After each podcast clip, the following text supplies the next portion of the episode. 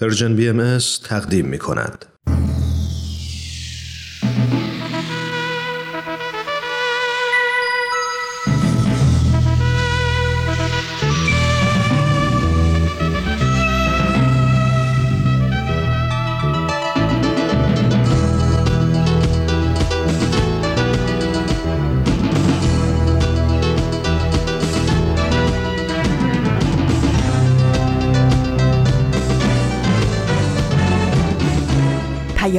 دوست.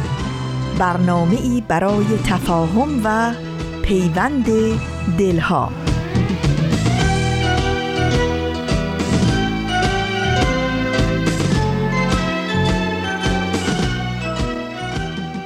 به پادکست هفت خوش اومدید. من ایمان هستم. سلام و درود میگم خدمت همه شما شنونده های خوب پادکست هفت. من هرانوش هستم.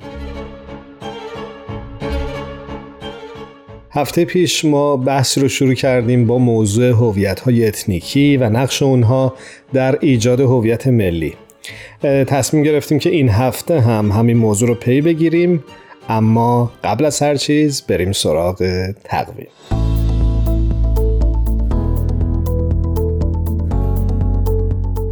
امروز جمعه سوم شهریور سال 1402 خورشیدی برابر با 25 اوت 2023 میلادیه.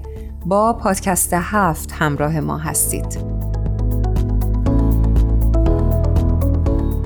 حتما توی اخبار و شبکه های اجتماعی این روزها در جریان موج تازه آزار و اذیت بهاییان در ایران قرار گرفتید.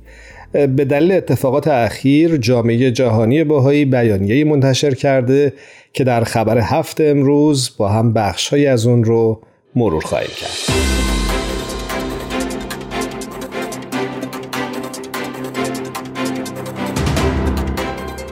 بیانیه که به تاریخ 15 اوت سال 2023 منتشر شده عنوانش هست مقامات ایران یک بهایی 90 ساله رو دستگیر و 180 نفر دیگر رو در موجی از سرکوب بیرحمانه هدف قرار دادند.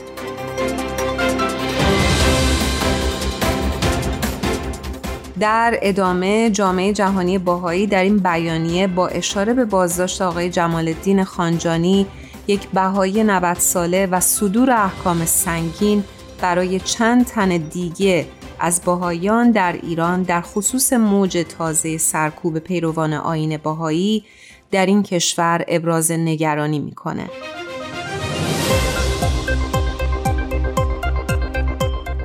در بخشی از این بیانیه اومده نه باهایی دیگر هم در روز 22 مرداد بازداشت شدند این افراد مالکان و کارمندان داروخانه هایی هستند که به اتهام ایجاد اختلال در ارزی دارو توسط مقامات پلم و تعطیل شدند. حکومت برای مقابله با همبستگی فزاینده بین باهایان و عموم مردم در تلاش است این مشاغل تجاری قانونی متعلق به باهایان را به احتکار متهم کند.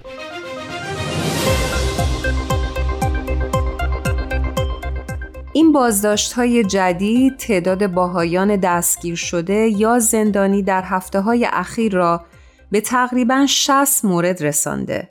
در همین مدت همچنین بیش از 26 باهایی محکومیت های حبس دریافت کردند که ممکن است هر لحظه اجرا شوند. علاوه بر این 18 باهایی نیز بازجویی شدند. 59 کسب و کار متعلق به باهایان توسط مقامات پلم شده و خانه های نه نفر دیگر مورد یورش و تفتیش قرار گرفتند.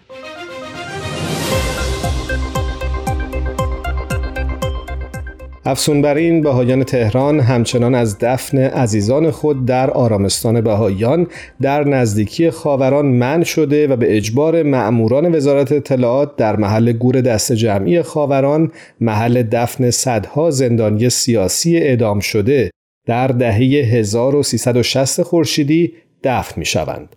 یک زن باهایی مادر یک کودک پنج ساله که نسبت به دفن مادر بزرگش در قبرستان خاوران نزد مقامات مسئول ابراز نگرانی کرده بود دستگیر و به پنج سال زندان محکوم شده است.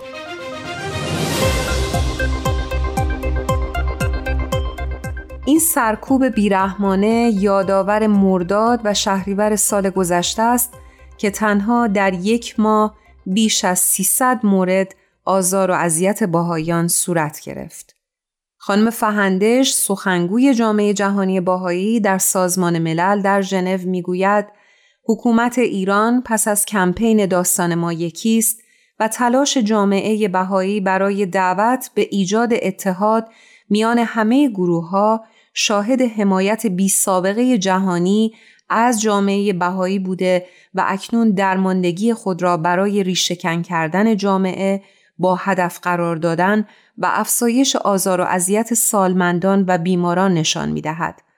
اگر حکومت ایران بتواند از ظلم و ستم بیش از چهل سال گذشته خود چیزی بیاموزد این است که آزار و سرکوب مداوم باهایان نه تنها نتیجه معکوس داده است بلکه آگاهی از وضعیت باهایان ایران در سطح جهانی را افزایش داده. همبستگی قویتری میان باهایان و عموم مردم ایران ایجاد نموده و به جامعه بین المللی بیگناهی باهایان در برابر ظلم بیامان حکومت را اثبات می کند.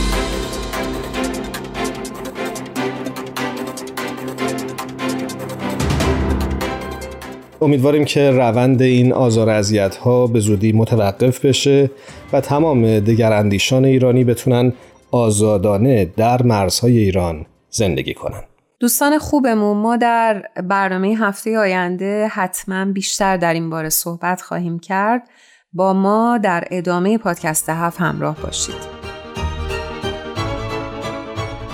خب خاطرتون هست که ابتدای برنامه گفتیم امروز هم مثل هفته گذشته از نقش هویت های اتنیکی در ایجاد هویت ملی صحبت می‌کنیم و همینطور از مفهوم هویت وحدت بخش خواهیم گفت.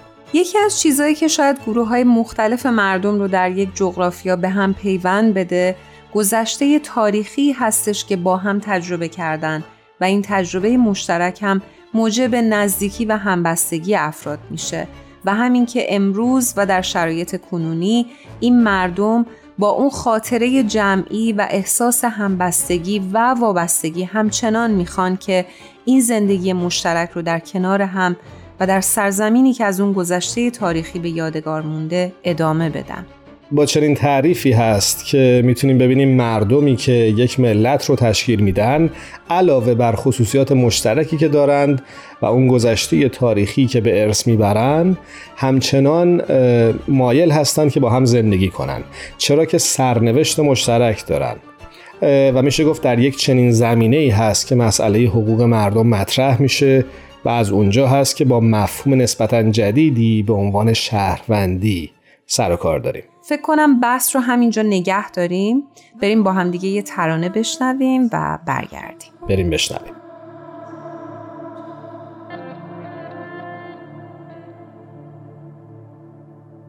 کنار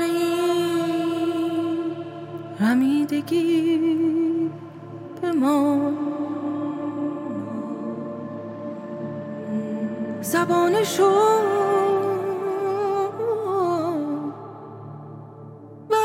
آتش تنم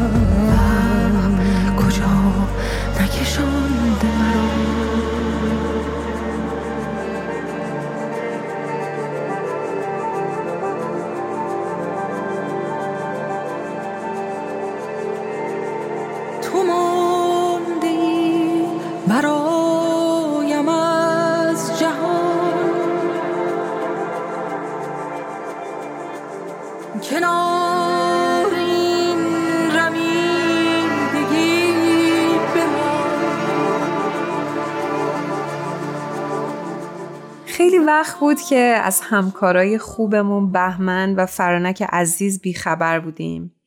برای همینم رفتیم سراغشون و نظرشون رو راجع به موضوع برنامه پرسیدیم. حقیقتا خیلی جاشون خالیه همیشه دلتنگشون بودیم. بریم با هم صدای فرانک رو بشنویم.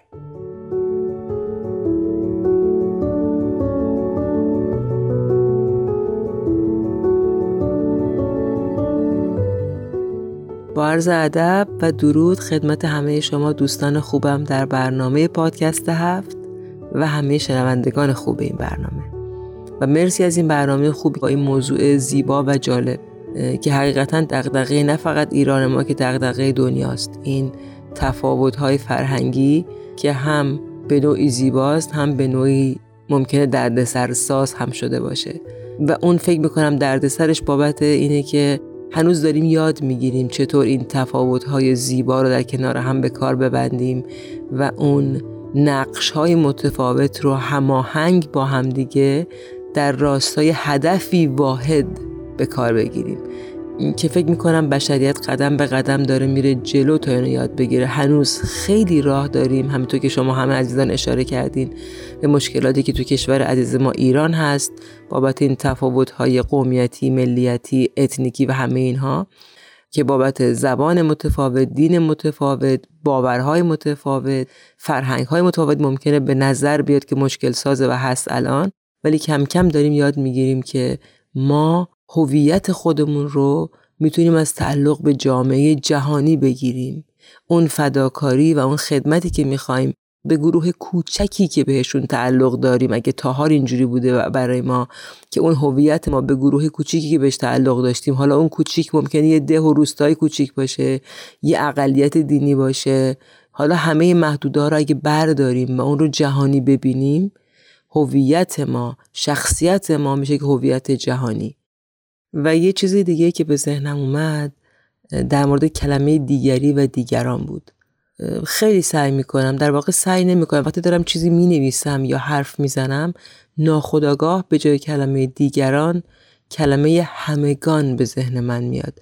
شاید بهتره بگم که احساس آرامش می‌کنم وقتی میگم همگان به جای دیگران. کلمه دیگران من و دیگری وجود داره. بنابراین من همیشه فکر می‌کنم می‌تونیم توی دایره لغاتمون یواش یواش کلمه دیگران رو برداریم و به جاش همگان بذاریم. این همگان به نوعی در برگیرنده تمام اون تفاوت ها هست.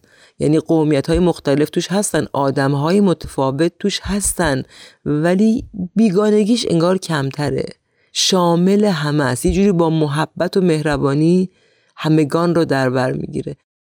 و حالا همین مفهوم وحدت در کسرت در اینی که ما متنوع و متفاوت هستیم در کشور عزیزمون ایران که ما نه تنها باید پذیرای این خصوصیات اتنیکی و هویت‌های به صلاح متفاوت جامعه باشیم نه تنها پذیرا باید باشیم باید بدونیم چقدر ما یادگیری کنار هم خواهیم داشت اگه همه با هم کار بکنیم اگه همه با هم دست در دست هم نهیم به مهر. و بیگانگی نباشه چون بیگانگی خودش میشه آفت. و این کنار همدیگه یاد می‌گیریم که چطور خوبی هایی که در هر فرهنگی هست می‌تونه باقی بمونه و اگر خصوصیات فرهنگی هست که حالا میشه تعدیلش بکنیم یا برش داریم برش میداریم. ولی اون خوبی هایی که می‌تونیم و کنار هم نگه میداریم تا بتونیم روزهای بهتری رو برای خودمون و همگان بسازیم.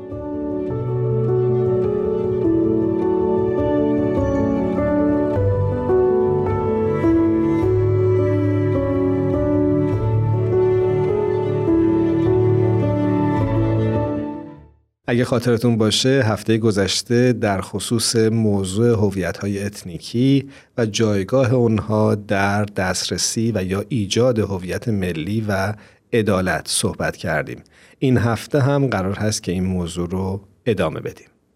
هرانوش می‌خوام ازت بپرسم که به نظر تو چرا ای از مردمی که در یک جغرافیا زندگی می‌کنند احساس تعلقی بعضی اوقات نسبت به اون جغرافیا ندارن حالا اگه بخوام دقیق تر بگم مثلا گروه هایی هستن گروه های اتنیکی هستن که خودشون رو متعلق به اون هویت ملی تعریف شده نمی‌بینن و دوست دارن که مستقل باشن و به نوعی شاید همیشه عنوان می‌کنن که شهروند درجه یک نیستن حالا فکر می‌کنین دلیلش چیه؟ احساس می‌کنم جواب این سوال رو می‌دونی و داری از من سوال می‌کنی ولی باشه. بیشتر نظرت رو بپو. آره آره. فکر کنم نظرم رو بیشتر می‌خواستی. حقیقتا همونطور که همه ماها در ایران چون زندگی کردیم شاهد این شهروند دو بودن بودیم. یعنی همیشه گروه ها و اخشاری رو دیدیم. من جمله خود ما باهایی ها که همیشه شهروند درجه دو محسوب می شدیم چون به نظرم هر جامعه ای حقوق سیاسی و مدنیش باید رایت بشه و باید از یه حقوق یکسانی که همه اعضای اون جامعه ازش برخوردارن برخوردار باشه. ولی چرا میگیم شهروند درجه دو؟ و فکر می‌کنم به خاطر همون حقوقیه که برشون رایت نشده.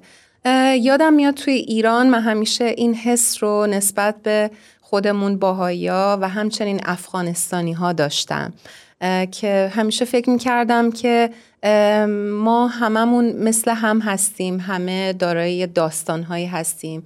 یک جا بزرگ شدیم یک جا به دنیا اومدیم. چرا اونها باید انقدر برشون ظلم بشه و انقدر درجه دو بهشون نگاه بشه؟ ولی خب این ظلم هستش دیگه. یعنی یه حقیقتیه که در ایران وجود داره و همچنان هم هی داره بد و بدتر میشه. ولی چقدر خوبه که ما خودمون به عنوان شهروند بتونیم حقوق همدیگر رو رایت بکنیم و پشت هم باشیم و ببینیم ظلمی که بر اخشار دیگه جامعه میشه و شده. می‌فهمم چی میگی و فکر می‌کنم که این نکته که گفتین که خود ساکنین اون کشور یا ساکنین اون جغرافیا فارغ از این که حالا قوانینش قوانین مدرنی هست قوانین انسانی هست یا نه حداقل خودشون فکر می‌کنم باستی یک قدم بردارند و حقوق همدیگر رو به رسمیت بشناسند و نگاه من حداقل به او شاید شهروند درجه دو بودن نباشه. ایمان فقط یه مسئله ای رو من دوست داشتم در ادامه صحبتت اضافه بکنم. اون هم این موضوع بود که خودمون یادمون باشه که ما شهروند درجه دو نیستیم. یعنی بعضی وقتا انقدر ظلم طولانی میشه و آدما یادشون میره که در واقع در اصلشون چی بودن. یعنی من می‌بینم بعضی وقتا انگار ما به زکام مبتلا میشیم دیگه بو رو تشخیص نمیدیم. بوی درست چی بوده از بوی بعد؟ ما یادمون میره که اصلا شهروند درجه یک چه حقوقی داشته.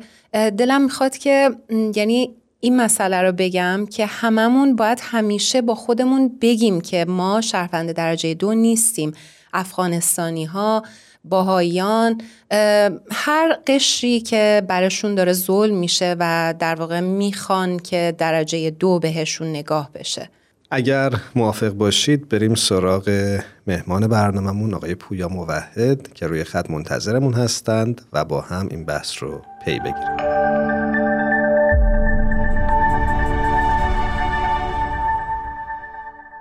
پویا موحد عزیز به برنامه خودت خوش اومدی. درود بر تو. خیلی ممنونم از شما. برای دوستان عزیزی که با ما همراه هستند و آقای پویا موحد رو نمی‌شناسن خوبه که بگیم ایشون مترجم و جامعه شناس هستن و امروز در خدمتشونیم.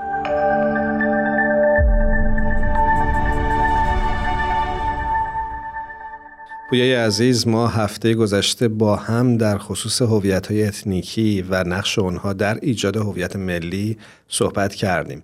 بحثمون اگه خاطرم باشه درست رسید به موضوع هویت وحدت بخش. می‌خوام ازت بپرسم که اصلا منظور از این هویت وحدت بخش چیه و چطور هویت های اتنیکی می‌تونن به هویت وحدت بخش تبدیل بشن؟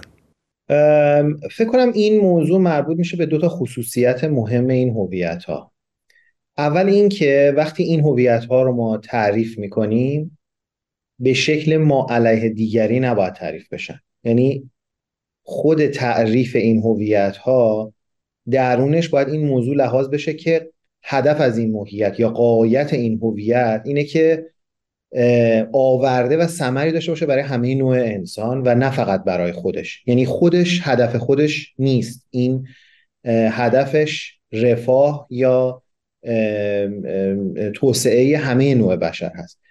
یعنی اونا اینطوری فکر می‌کنن که ما یک عضوی از اعضای جسم بشریت هستیم و البته باید متفاوت باشیم باید هویت خودمون رو حفظ کنیم و این متفاوت بودن ما و این هویت متفاوت ما در واقع به ما کمک می‌کنه که نقش یا سهم خیلی مهمی در بهروزی همه کشورمون یا همه نوع بشر داشته باشیم. مثلا می‌تونیم هویت کرد یا فارس یا ترک رو بر این اساس تعریف کنیم که ما علیه دیگران هستیم. زبان ما بهتره فرهنگ ما بهتره رسمای ما بهتره. و اینکه ما باید از منافع خودمون در مقابل دیگران دفاع بکنیم. اصل اینکه ما هم زبان هستیم یا هم هویت هستیم در واقع به این به این معنیه که ما باید مدافع همدیگه باشیم در مقابل دیگران. این یه نوع تعریف کردنه. یه جوریه که می‌تونیم همین هویت ها رو تعریف کنیم اینه که ما هویتمون در واقع یک سهمی داره در غنی کردن هویت ایرانی.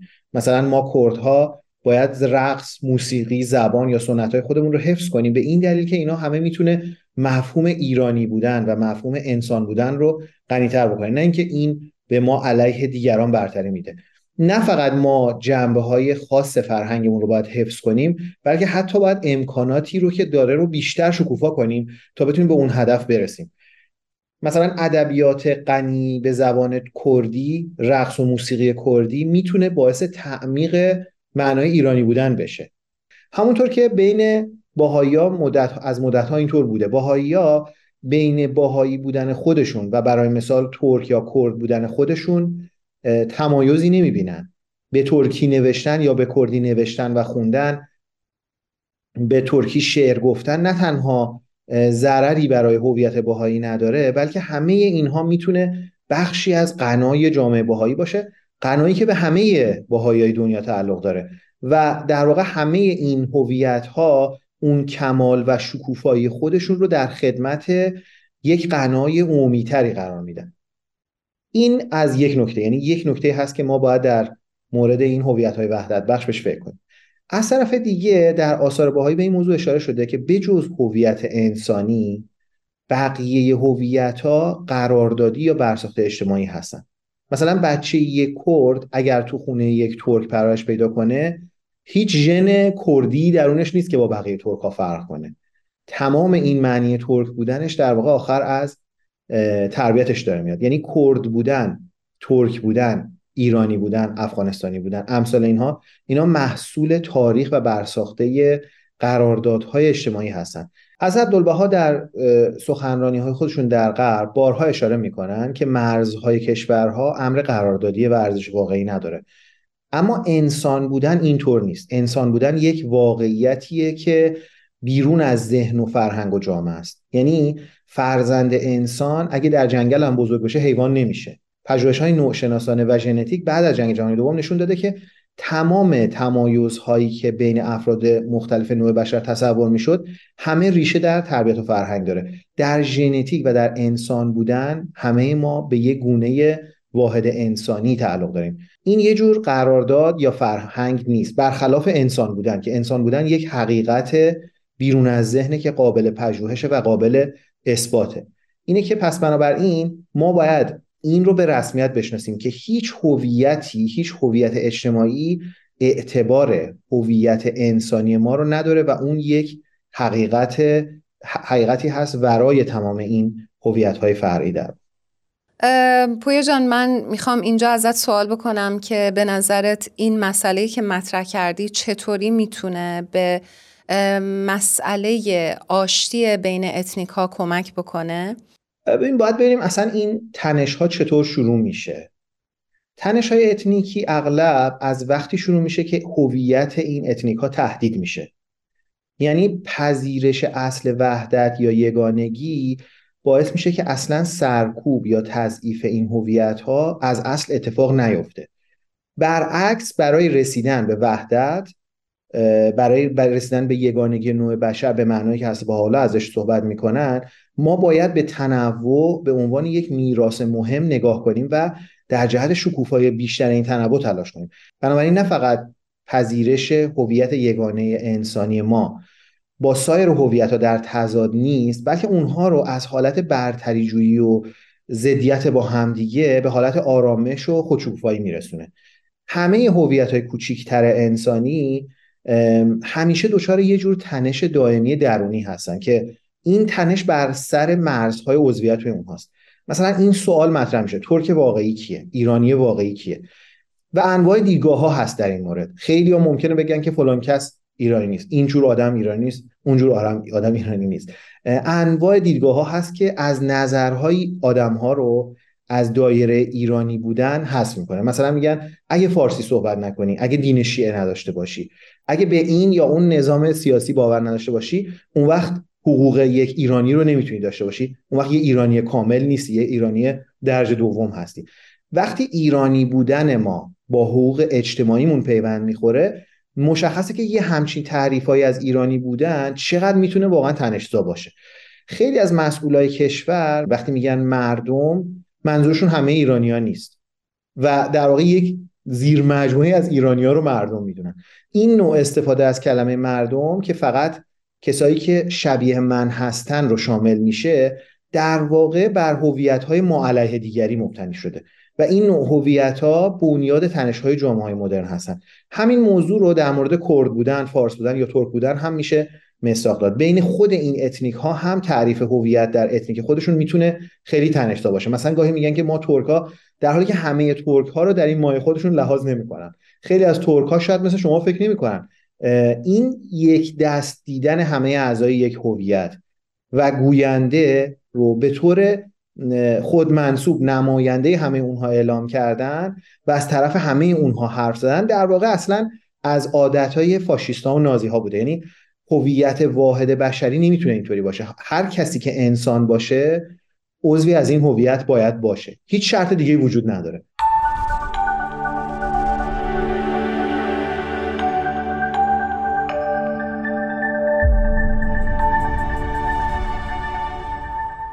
می‌خوام بدونم که این نظریه در واقع در مورد هویت کلی انسانی چطور میشه؟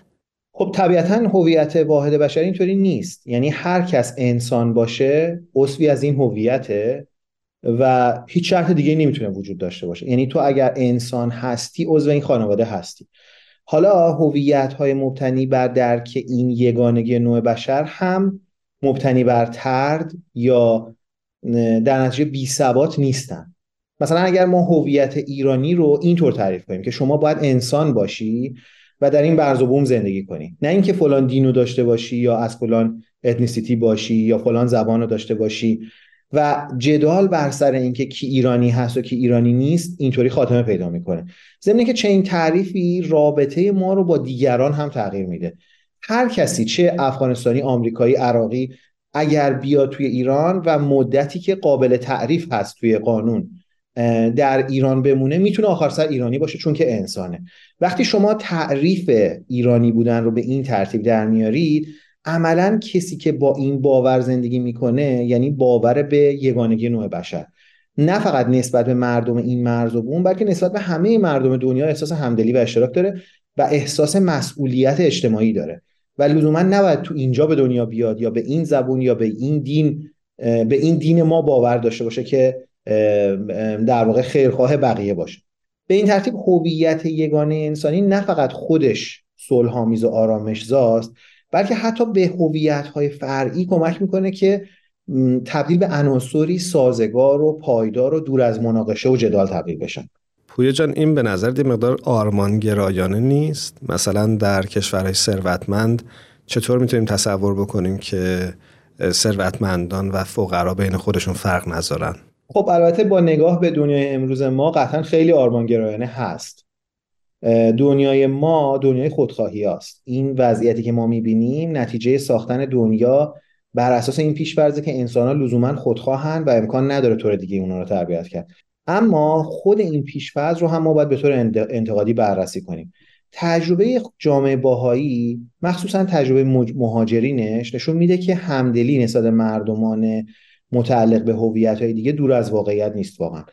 یعنی این شاهدیه که می نشون میده با تربیت درست ما می‌تونیم چنین انسانهایی پرورش بدیم که نسبت به سایر هویت‌های انسانی کاملا همدلی داشته باشن. مثلا باهایی که از ایران به خواست خودشون یا به جبر به هزاران نقطه از دنیا مهاجرت کردن. وقتی شما باهاشون در اون نقاط مواجه میشید درصد قابل توجهشون اینطوری هستن که شما یک افراد دور از کشور خودشون نمی‌بینید. از نظر باهای ایرانی که مثلا توی هندوستان ما زندگی می‌کنه مردم هند هم بخشی از خانواده نوع بشر هستند و فرهنگشون هم بخشی از این انسانیت هست. بنابراین اینجا رو بلافاصله کشور خودشون میدون خودشون می‌دونن و خدمت به این مردم رو خدمت به نوع بشر می‌دونن خدمت به هموطن خودشون می‌دونن.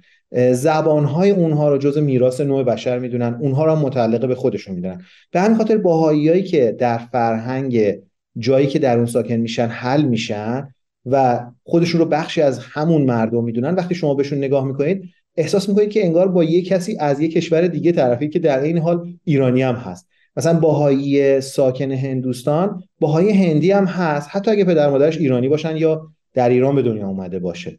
زبان اونجا رو یاد می‌گیره فرهنگ اونجا رو به خودش جذب می‌کنه غذا و لباس و فرهنگشون رو دوست داره میپذیره و هیچ کدوم از اینا در تضاد با ایرانی بودن خودش نیست و اینطوری نیست که خودش رو ایرانی نمی‌تونه چون ایرانی و هندی در ذهنش دوتا هویت سازنده و غنی کننده یه نوع بشر هستن که کاملا می‌تونن با هم سازگار باشن و لزوما دوتا عنصر ناسازگار نیستن. یک مدتی ایرانی بوده حالا مدتی هندی شده و تضادی هم بین این دوتا نیست. سوال اصلی به نظرم اینه که چقدر اتنیک های ما دین های ما فرهنگ های ما می‌تونن چون انسان های رو تربیت کنن؟ یعنی یک کسایی که بین خودشون و سایر مردم دنیا یک تضادهای بنیادی نبینن. چون هویتشون مبناش انسانیتشونه نه زبانشون یا کشورشون یا امثال این چیزا. انسانهایی که ضمن افتخار به فرهنگ خودشون ضمن دیدن زیبایی ها و غناش ضمن تلاش برای شکوفا کردنش خودشون رو پاره ای جدا از تمامیت کشورشون و به همین ترتیب جدا از نوع بشر نمی‌دونن. هویت باهایی به نظر من به عنوان یه الگو نشون میده که همه هویت های بشری این پتانسیل رو دارن که وحدت بخش باشن. و انسان ها این استعداد قابلیت رو دارن و با تربیت مناسب می‌تونن طرز فکر ما علیه دیگری رو کنار بذارن و خودشون رو بخشی از یک خانواده واحد بشری بدونن. برای غنی کردن اون خانواده بشری و برای حفظ و شکوفایی و اطلاع خاص خودشون تلاش کنن و این دوتا رو در تضاد با همدیگه نبینن.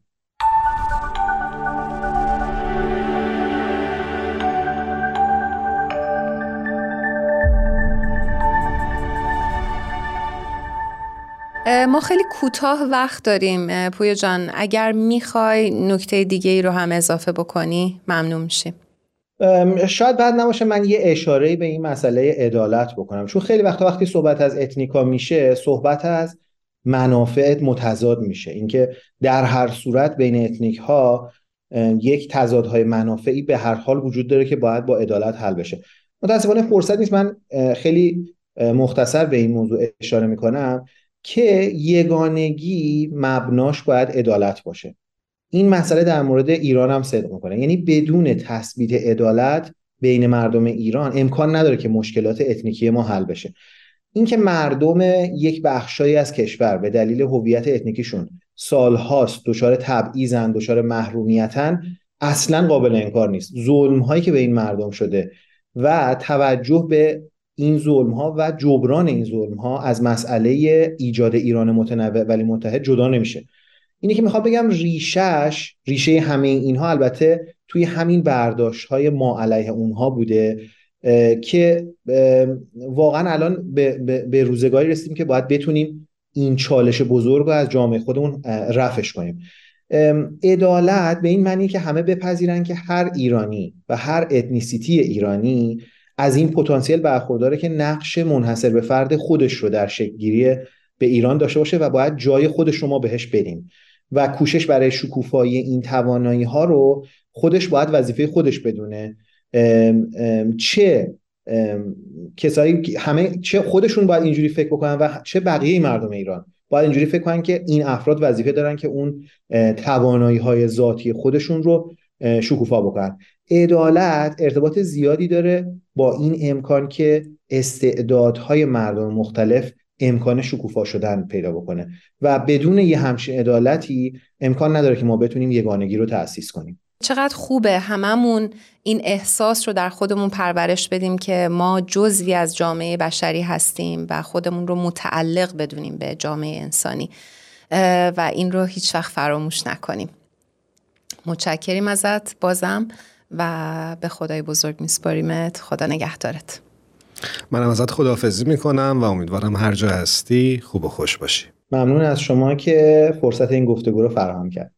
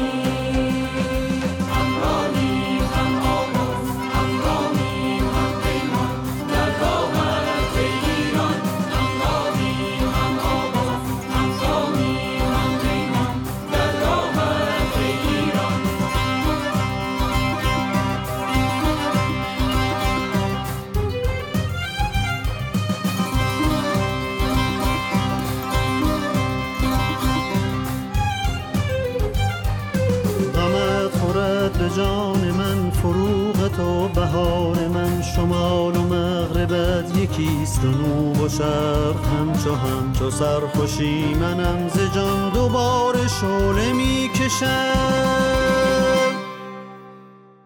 خب نوبتی هم باشه نوبت شنیدن نظر بهمن همکار و دوست خوبمون درباره موضوع برنامه امروز یعنی نقش هویت‌های اتنیکی و جایگاه اونها در ایجاد هویت ملی هست. جای بهمن و فرانک در استودیو کنارمون خالی بود ولی امیدواریم به زودی باز هم جمع چهار نفرمون رو داشته باشیم. بریم صدای بهمن رو بشنویم.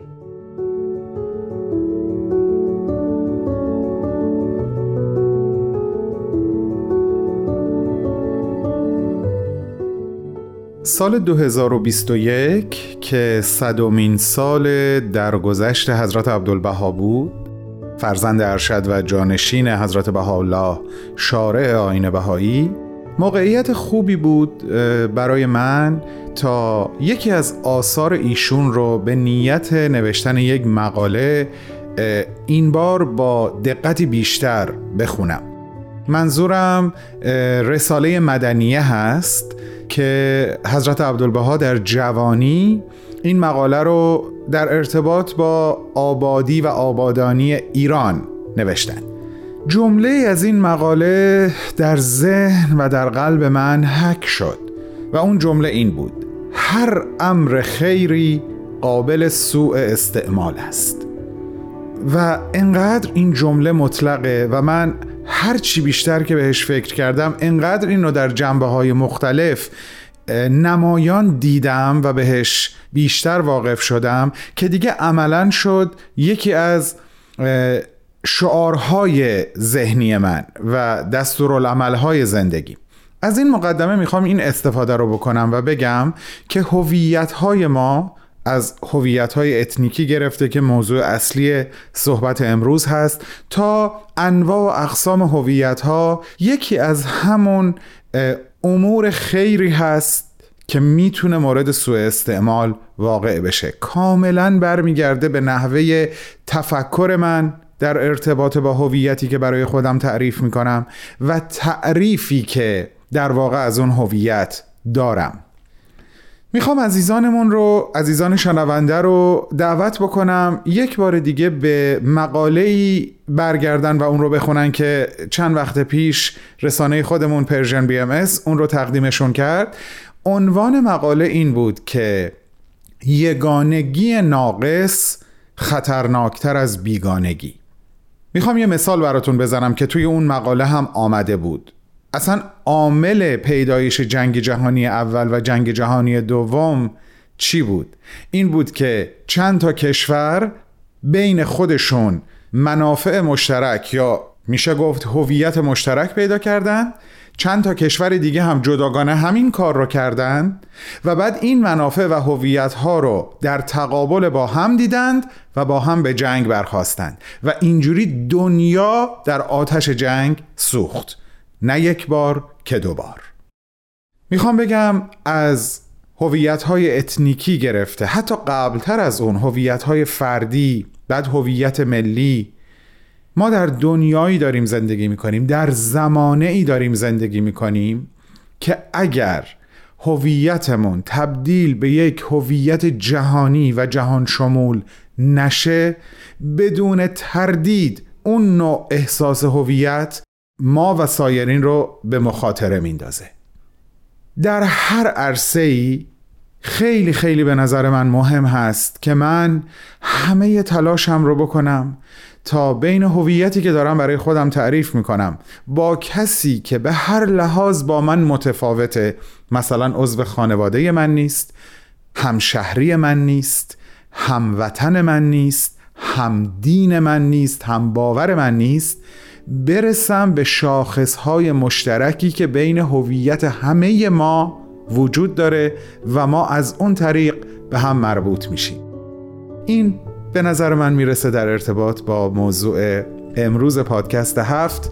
گفتم اینو با عزیزانمون در میون بذارم. محمود درویش شاعر فلسطینی شعری داره که در اون میگه و جای تو خالی میماند. و جای خالی تو زیباترین حاضران است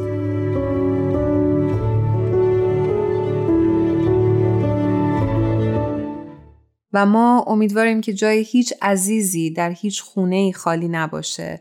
از شما و از همه همکارای خوبمون ممنونیم که در کنار ما هستید و با هم این برنامه رو می‌سازیم. هر کجا هستید خدا نگهدارتون باشه. براتون شبها و روزهای آرومی آرزو می‌کنم و خدا نگهدارتون.